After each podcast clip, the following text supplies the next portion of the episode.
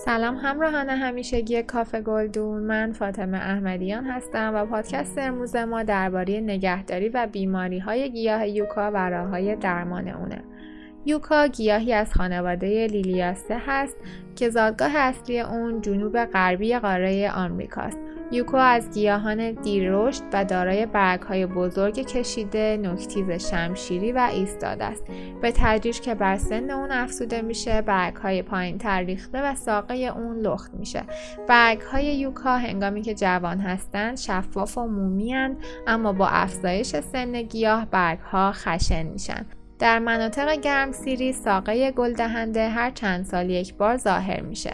این گیاه گلهای سفید و کرمی به تعداد زیاد به شکل زنگوله کوچک و واژگون تولید می‌کنه اما در آپارتمان ها کمتر به گل میشینه.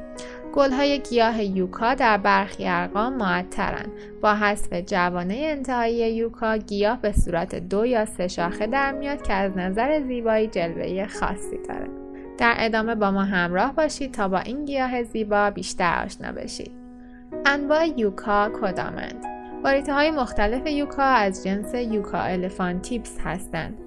این جنس از یوکاها بدون خار یا تیخ هستند و به نام یوکای پافیلی و خنجری معروفند. واریته های مختلف این جنس عبارتند از یوکا جواهری، یوکا پاک، یوکا ابلغ.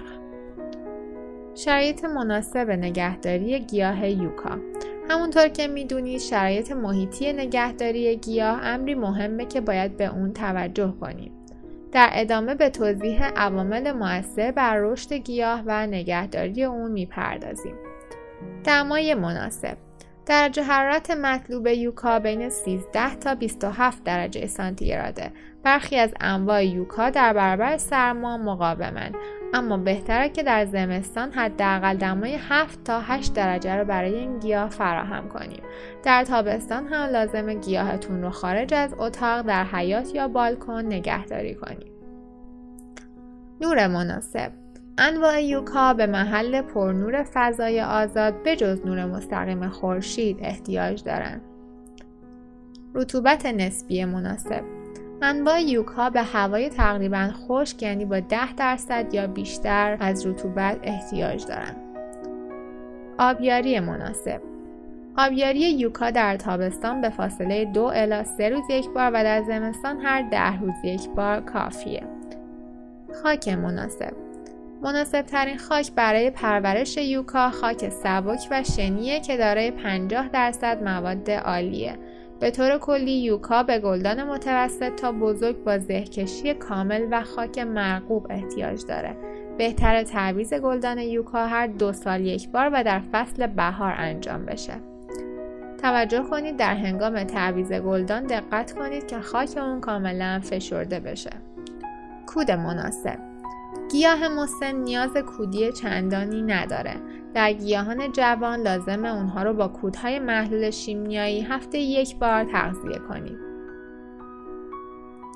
بیماری ها و مشکلات گیاه یوکا و راه های درمان اون خشک شدن برگ های گیاه یوکا در زمستان علت این امر گرم شدن هواست گیاهتون رو به محل خنکتری منتقل کرده و اون رو مهپاشی کنید زرد شدن برگ های زیرین گیاه نبودن نور کافی موجب زرد شدن برگ های زیرین گیاه میشه. یوکای خودتون رو به محلی پرنورتر منتقل کنید.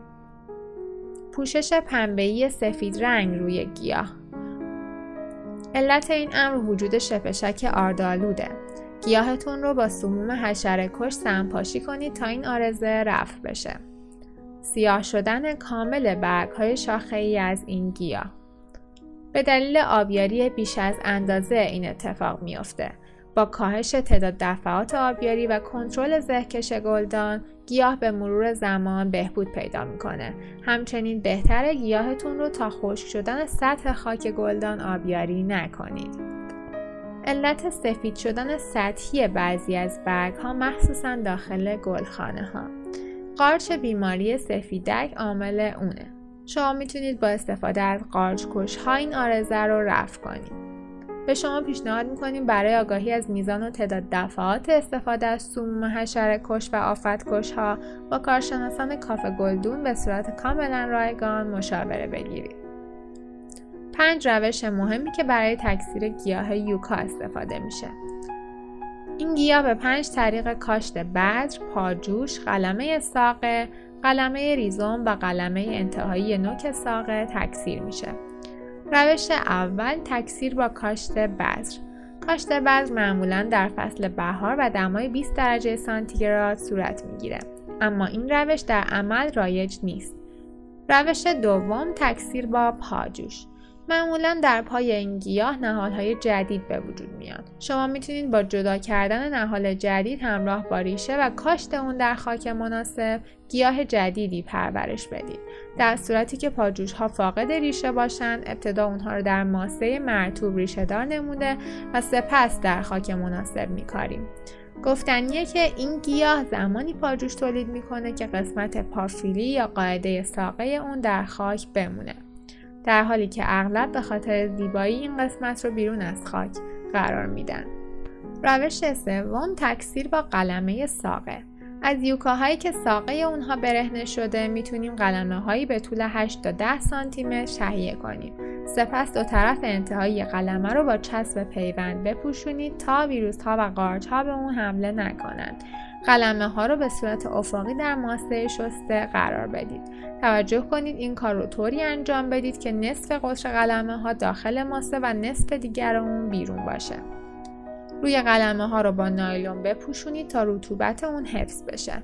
بعد از ریشه دار شدن و جوانه زدن می‌تونید اونها رو به گلدانتون که حاوی خاک مناسب یوکاس منتقل کنید. روش چهارم تکثیر با قلمه ریزوم از قسمت زیرزمینی گیاه قلمه ریزوم رو تهیه کنید. با قرار دادن اون در ماسه مرتوب به طور خوابیده اقدام به تکثیر گیاه جدید کنید. لازم به ذکره که تکثیر یوکا به این روش اصلا معمول نیست. روش پنجم قلمه انتهایی نوک ساقه مدتی پس از سربرداری گیاه یوکا نهادهای کوچکی در انتهای اون پدیدار میشه. همچنین شما می‌تونید اونها رو در فصل بهار از گیاه مادر جدا کنید و در ماسه مرتوب بکارید.